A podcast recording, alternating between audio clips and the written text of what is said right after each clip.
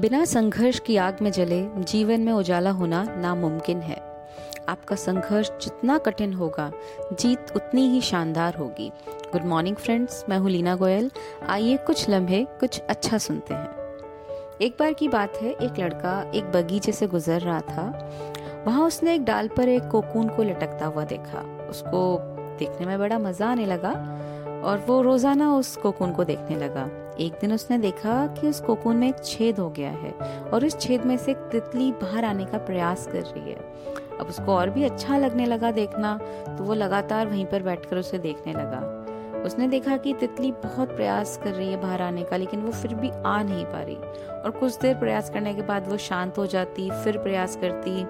तो उसको ये देखकर बड़ी दया आई। उसने सोचा कि इस तितली की मदद करनी चाहिए बाहर आने में।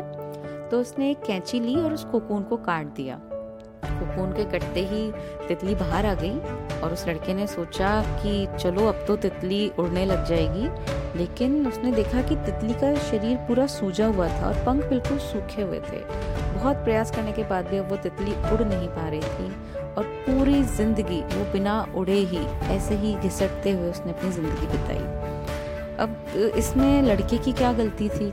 लेकिन उसने अपनी दया और जल्दबाजी के कारण ये उसको समझ ही नहीं आया कि प्रकृति ने कोकून से बाहर निकलने की प्रक्रिया को इतना मुश्किल क्यों बनाया जिससे तितली के शरीर में मौजूद तरल पंखों तक पहुँच पाए और उसके पंख मज़बूत बन पाए और वो बाहर निकलते ही उड़ पाए। इसी तरह दोस्तों, हमारे जीवन में भी संघर्ष बहुत ज़रूरी है। उसके बहुत मायने हैं। बिना संघर्ष किए ही अगर हमें जीवन में सब कुछ मिल जाए तो हम जीवन भर अपंग बने रहते हैं। हम कभी उतने मज़बूत नहीं बन पाते जितनी वास्तव में हमारी क्षमता होती है। इसलिए संघर्ष और परेशानियों से बिना डरे उनका डटकर सामना करें, जिससे आने वाले समय में हम और भी मज़बूत बन पाए और अपनी पूरी क्षमता के साथ अपने लक्ष्य को और सफलता को प्राप्त कर सके। धन्यवाद।